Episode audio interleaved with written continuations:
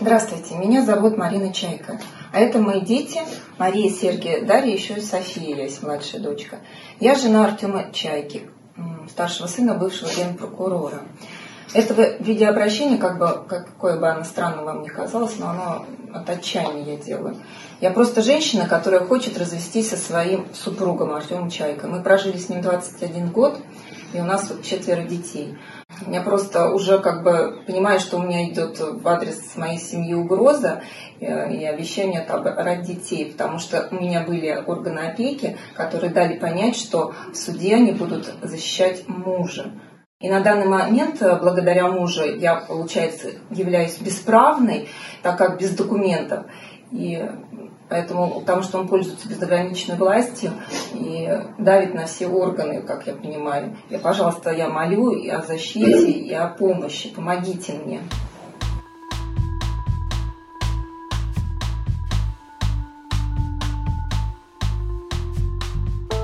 Всем привет, это подкаст «Текст недели», в котором мы обсуждаем самые интересные, заметные и резонансные материалы «Медузы». Меня зовут Александр Садиков. И сегодня мы поговорим со специальными корреспондентами Светланой Рейтер и Максимом Солоповым, которые написали репортаж из суда, где разводились Марина и Артем Чайка.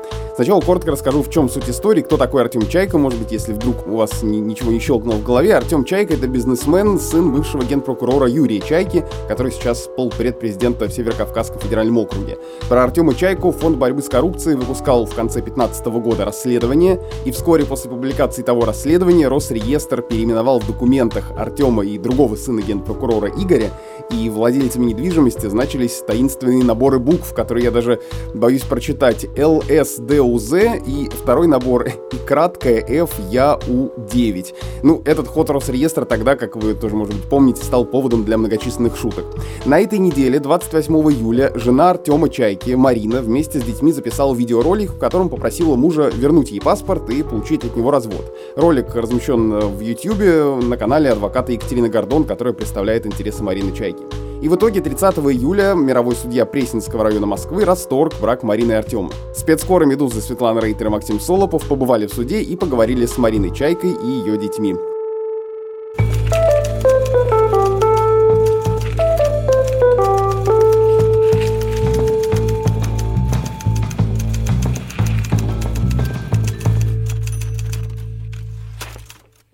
Светлана, привет.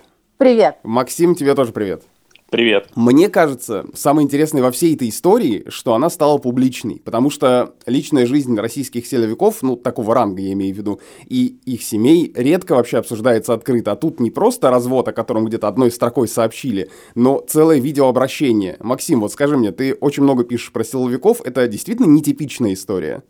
Да, разумеется, с одной стороны, это редкое явление. С другой стороны, конечно, зачастую, как бы оказавшись в какой-то ситуации давления, эти люди все равно прибегают к последнему на Руси способу добиться какой-то справедливости для себя и, и выходят в публичное поле, как, в общем, и все люди. Это происходит абсолютно со всеми. Я не знаю, как с генералом Дремановым, который перед арестом начал активно раздавать журналистам свой телефон. Это начальник Московского следственного комитета. И рассказывать о том, насколько у нас все несправедливо. Но он просто хотел, чтобы ему передачи носили, Максим, не обольщайся. Нет, я понимаю. Нет, так это, это тоже попытка обратиться за защитой. Я просто к тому, что так уж получилось, что в нашей системе даже для таких людей, у которых вроде бы есть связи, часто публичность остается последним шансом на справедливость какую-то. Я так понимаю, что и суд был открытым, но, правда, кроме вас, журналистов «Медузы», там из коллег никого не было. Светлана, расскажи, как это все происходило? Ну, на самом деле, здесь тоже, наверное, Максу надо рассказывать, потому что я так, э, что называется, на чужом горбу в рай прокатилась. Э, Максим Солопов вел э, длительные переговоры с Екатериной Гордон, и она сказала ему, где будет проходить слушание по иску о расторжении брака между Мариной и Артемом Чайкой. Ну, то есть это не то, чтобы какая-то история, которую все журналисты знали, и могли ринуться туда со своими камерами на перевес. теоретически они могли ринуться. Теоретически они могли ринуться, потому что информация о расторжении брака была в открытом доступе, просто ее надо было чуть-чуть поглубже поискать. И мы с эм, Максимом пришли за три часа до начала заседания и ждали, что часам к двум подтянутся наши коллеги с камерами на перевес. Ну, там, я не знаю, какие-то более-менее очевидные подозреваемые, ну, я не знаю, журнал Татлер, грубо говоря. Ну, судебный а, пул, в конце концов. Судебный пул, да. А потом мы поняли, что в этот день было первое заседание по делу Михаила Ефремова, и, наверное, все наши коллеги были там, а мы были здесь, на этом а, бракоразводном процессе. Поэтому, да, мы немножко удивились, что мы там единственные, но вот как-то так нам повезло. В камерной атмосфере все прошло. Очень, да, да, да, да, да, да, да, да. Но я хочу сказать, что там был еще... Да, там был еще отвлекающий такой маневр, э, ну не маневр, а такая деталь, что обычно журналисты судебного пола, они пользуются базой судов общей юрисдикции, да, и они там нашли иски Марины Чайки по поводу там, определения места жительства детей, которые в начале августа назначены на рассмотрение. И, соответственно, я думаю, что многие на этом успокоились. А, собственно, вот этот вот иск э, в мировом суде, его не видно в этой базе судов общей юрисдикции. Его можно посмотреть только на сайте конкретного судебного участка. Вот э, так уж получилось, что все упустили этот момент.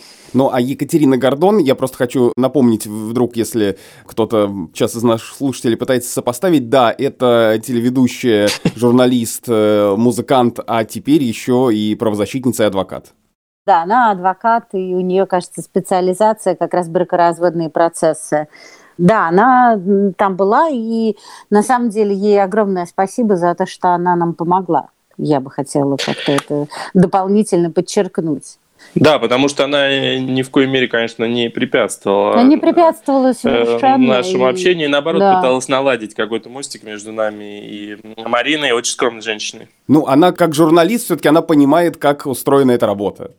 Это да, но плюс к этому, на самом деле, ну, это такая честная игра. То есть э, не было такого, что когда мы с Максом подошли к девочкам, чайкам и к Марине Чайка со своими дурацкими диктофонами на перевес, чтобы Екатерина сказала, нет, мы будем говорить только после суда, и мы будем говорить только вот на таких-то и таких-то условиях, этого не было. А мы не то чтобы подсознательно этого ждали, но мне кажется, мы бы этому не удивились, потому что все-таки ну, история довольно громкая, да, и э, я не могу вспомнить аналогов, если честно. Я пыталась вспомнить аналог, чтобы жена крупного силовика, родственница одиозного, можно так сказать, э, генпрокурора Российской Федерации выходила в публичное поле. Не было такого, мне кажется. Ну, может, было, я забыла, я не знаю. Ну и вот это как раз э, и удивляет. А, кстати, со стороны мужа ведь был только его представители, юристы, самого Артема же не было. Было двое юристов, э, значит, женщина и мужчина. Самой активной была женщина, причем мы с ней разговаривали немножко до заседания суда, и она, ну, она очень приятная, очень контактная во всем, что не касается предмета разбирательства. Ну, то есть мы с ней обсудили пандемию, как неудобно в зале суда в маске, погоду, давление, все что угодно, но э, предмет спора она предпочитала не обсуждать. И она очень такая милая, приятная во всех отношениях женщина, и меня, конечно, поразило позже, что она очень очень настойчиво говорила, нет, мой доверитель против развода, мой доверитель против развода. Жена Артема Чайки и Екатерина Гордон говорили, что пара не живет вместе уже некоторое количество времени. И что единственное, что их связывает, это дети. И э, вставала адвокат э, Артема Чайки, его юрист, и говорил, ну дети же, это самое главное. И это, конечно, такая была немножко средневековая реальность, что вот с одной стороны такая хрупкая Марина Чайка и Екатерина Гордон, которые такие немножко 21 век, да, И они говорят, вот женщина хочет жить самостоятельно, хочет сама, в общем, заниматься своей жизнью. А с другой стороны, юрист э, Артем Чайки, который говорит, ну главное же дети, как будто она должна и дальше с ним жить ради детей. Вот это странно. Я надеюсь, что мы как-то это передали в репортаже, но вот это для меня была совсем странная вещь. Ну, то есть, ну, как бы она... У нее замечательные дети. Правда, вот девочки, с которыми мы разговаривали, да, Макс, они такие очень... Ну, они, они действительно... Я бы сказал, воспитанные так старомодно. Я тоже хотела произнести это слово, потом осеклась, думаю, может быть, какая-то новая реальность, новая этика, может быть, я опять какие-то границы перехожу, и, наверное, не надо так говорить, но они действительно очень образованная, невоспитанная, действительно одна из девочек читает «Войну и мир» в суде. И понятно, что они, на первый взгляд, э, крайне симпатичные, да, и вот таких рождеть. Но ты что, должна жить с человеком, который тебе почему-то перестал быть интересен, да, в качестве супружеского объекта, и ты должна с ним жить дальше ради детей. Я даже в какой-то момент э, сидела и думала, хорошо, ну, допустим, он не хочет ей давать развод, да, может быть, это какая-то хитрая схема, может быть, там какие-то активы. Ну, знаете, вот как принято, там чиновники разводятся, чтобы переписать какие-то активы. Он не чиновник. И тут я подумала, окей, пардон, тогда должно быть наоборот, тогда он должен хотеть с ней развестись, правильно, чтобы какие-то активы на нее записать. Вот. А на самом деле нет. Вот просто вот он не хочет давать развод. Надо еще понимать, э, что и Марина, и ее девочки, ну и это вообще довольно известная вещь про Артему Чайку, тут Макс может дополнить, но это же такая очень э, православная семья, там поездки на Афон, детей зовут Дарья, Мария, София, Сергий, ну, то есть, как бы там такой еще немножко действительно домострой. Я еще просто чуть-чуть добавлю про позицию Артема Чайки, коль уж она была представлена только юристами, да, мы его самого не видели, но вот эта вот женщина, действительно адвокат Артема Чайки, она настолько как бы настойчиво и наступательно давила на судью, да, своими ходатайствами, то есть она там закрыть суд потом, передать в другой суд, отменить. То есть она всячески давала понять судье, чтобы он не решал этот вопрос и, ну, как, как минимум затянул как-то эту историю, перенес, уклонился от принятия решения. И вот э, здесь у нас, мне кажется, общее со Светой сложилось впечатление, что судья очень достойно себя вел в этой ситуации. Про судью я хочу попозже чуть-чуть еще поговорить, но вот смотрите, вы э, говорите, кинулись с диктофонами там на перевес и поговорили с Мариной, там, с ее детьми. Как они вообще в целом объясняют эту ситуацию? То есть почему все дошло до такого процесса и до такого публичного процесса? На эту тему они не то чтобы очень много говорили. И, ну, надо еще понимать, что они фильтровали простите за жаргон, э, все-таки, да, все-таки мы пресса, и они видят нас впервые в жизни. У нас с Максом сложилось такое ощущение, и, в общем, Марина говорит об этом интервью, что это давняя история, и что это продолжается уже больше десяти лет. И я так понимаю, что некоторая точка бифуркации была история с младшей девочкой, которую зовут София, ей пять лет, а потому что Марина ушла от мужа весной 2020 года и сняла дом, в котором она живет. Я так понимаю, с тремя детьми, то есть с Дарьей, Сергием и маленькой Софией. И вот как раз, когда она переехала, Артем Юрьевич э, Чайка, по ее словам, да, потому что мы с ним не общались, стал намекать на то, что он Софию заберет себе, она будет жить с ним. И в интервью нам э, Марина рассказывает, что он приезжал на встречи с дочкой с двумя машинами охраны. Вот. Что и больше, это... чем обычно. В общем, она говорит, да. что он с охраной, да, не то чтобы в последнее время много ездил, особенно на встречи с детьми. И как бы эта история, такое банальное выражение, такая верхушка айсберга. Мы можем только себе представлять по каким-то намекам, по каким-то словам. Там, например, э, Мария, да, которой 20 лет, и которая уже сама замужем и живет отдельно, говорит, что она папу вообще редко видела. И мы можем когда только, росла. Когда, когда росла, она не так давно вышла замуж, она два года не живет с семьей, да, ну, то есть, условно говоря, ей там сейчас почти 21, то есть э, до 19 лет она жила в доме с родителями, и папу за 19 лет она видела редко. То есть мы можем только догадываться, но вот этой точкой эм, кипения была ситуация с маленькой девочкой Софией.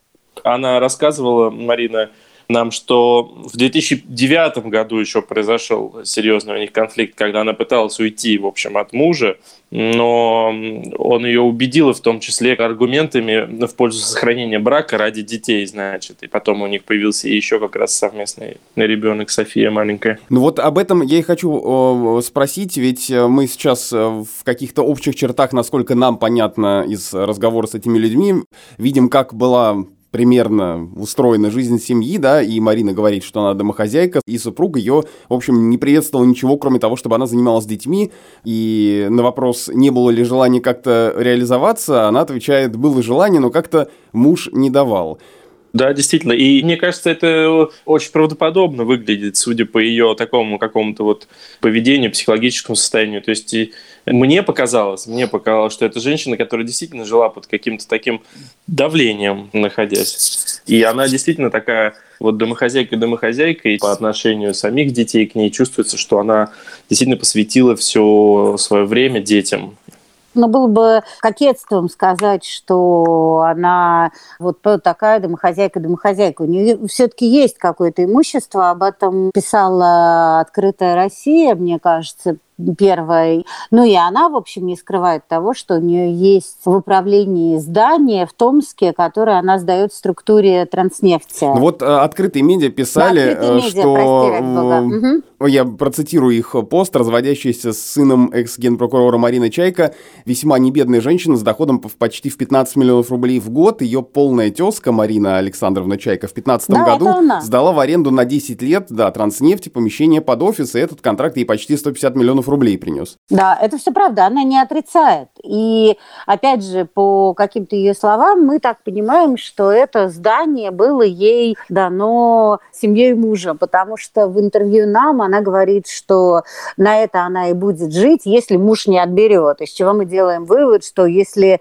а, муж может отобрать, значит он и дал. Да? Тут такая логика довольно простая. То есть э, сейчас у нее есть источники дохода, которые могут позволить ей самостоятельно существовать. Да? да, но надо сказать, она действительно отказалась от любых каких-то претензий на там имущество мужа, и именно поэтому брак можно было расторгнуть в мировом суде, не переходя там в э, гражданский процесс в суде общей юрисдикции. И, соответственно, ну, насколько я это себе представляю, я, конечно, тот еще юрист, но тем не менее. Хочу еще добавить э, важный момент, что у нее даже нет э, вот другого недвижимого имущества, типа жилого какого-то. То есть вот на эти деньги она действительно снимает дом на доходы вот от этого ИП, содержит э, вот всех своих вот трех детей, которые живут с ней, я так понимаю, старшая дочка уже с мужем. И это единственный ее доход. Да, на самом деле мы перед тем, как выпускать этот текст, смотрели еще по Спарку нет ли на Марине Александровне каких-то лавок, э, салонов вот красоты. Да, салонов красоты и прочее. Мы смотрели это с нашим э, коллегой Иваном Голуновым где-то в ночи. И нет, действительно, на ней ничего, кроме этого здания, нет. Да, Spark, я на всякий случай поясню, это такая система, в которой можно смотреть данные о предпринимателях. Возвращаясь к судье, э, которого вы упомянули, почему вообще суд встал на сторону Марины, учитывая, как активно сторона мужа пыталась пыталась э, этот процесс э, перетянуть в свою сторону, да, и настаивала на том, что нужно время для примирения, чтобы сохранить семью, и говорили, что в этом быть отказано не может, но в итоге суд э, решил все в пользу Марины. Как так получилось, как вы думаете? У нас с Максимом Солоповым есть совершенно конспиративная версия, что судья, который вел себя просто как мировой во всех смыслах классный судья, может быть, он или его родственники пострадали от Юрия Чайки. Извините, это шутка. Вот. Но в какой-то момент мы просто ничем иным не могли объяснить его такое просто кинематографическое эталонное поведение, потому что заявлялись разнообразные ходатайства, причем надо понимать, что юристы Артема Юрьевича Чайки, они заявляли эти ходатайства монотонно, да, то есть они отрабатывали каждый рубль, который им платят. Ходатайство отводили, они его еще раз заявляли. И он отводил все. То есть он вел себя прекрасно, он вел себя, как будто это не чайка и не Вот не какая-то аббревиатура в э, Росреестре, да, как его закрыли после расследования ФБК, а просто гражданин Российской Федерации обычный. Поэтому, может быть, нам с Солоповым повезло, и мы увидели сферического коня в вакууме под названием «Идеальный судья». Не знаю, какая версия у Максима. Мне показалось, что, ну, во-первых, э, надо отдавать должное, так сказать, роли личности в истории. Потому что, во-первых, он молодой судья, надо сказать, да, и, возможно, все-таки молодые люди, они, может быть, чуть более склонны, да, к каким-то таким более решительным действиям, скажем. И он не воспользовался, да, грубо говоря, таким настойчивым предложением стороны юристов э, «Чайки», допустим, передать это в другой суд, чтобы это решалось где-то в другом месте и избавить себя от этой головной боли. Нет, он э, сознательно принял решение, что он разберется в этом деле, именно он личным. Еще, ну, возможно, это действительно какое-то глубинное, знаете, я немножко не знаю его путь, да, э, в суде, но, может быть, у него какое-то предвзятое отношение, может быть, к прокурорским было, в принципе, да, и у него вот эти ассоциации с э, всесилием, да, там, прокурорской мафии, как иногда говорят, э, оценочное суждение. Мы все-таки а... очень испорченные люди, мы испорченные люди, абсолютно правдеформированные, то есть мы не верим в чистое, светлое человеческое начало, начала. А может быть, он просто принципиальный. Вот. На самом деле он, правда, очень симпатичный и, правда, хороший. И он так судья. в какой-то момент уже с таким раздражением реагировал на это давление. В какой-то момент судья так осадил буквально юриста Артема Чайки, когда она в очередной раз уже начала говорить, нам непонятна позиция другой стороны, Марины Чайки. Он так, непонятно, садитесь Позиция стороны ответчика на исковое заявление. Естественно, высказал свою позицию. Ваша позиция. Ну, мы не услышали конкретной позиции. Я э, под... Вы слышали позицию? Нет, не услышали. Присаживайтесь тогда. Одну минуту. Присядьте. Одну минуту. Позвольте мне сказать. Присядьте, пожалуйста. Позвольте мне сказать, а потом... Присядьте, пожалуйста. Представите. Сторона истца. Пожалуйста, ваше мнение относительно заявленного искового заявления. Истец, встаньте, пожалуйста. Ваше отношение, припустите маску, ваше отношение к исковому заявлению. Прошу меня развести. Ну и, по-моему, мы так его и не назвали, в публикации он у вас упоминается, мы сейчас о нем говорим и говорим, а зовут его Александр Сихарулидзе. Да, да Александр да, Сихарулидзе, да, да. такой молодой, немножко такой восточной внешности, загорелый такой мужчина.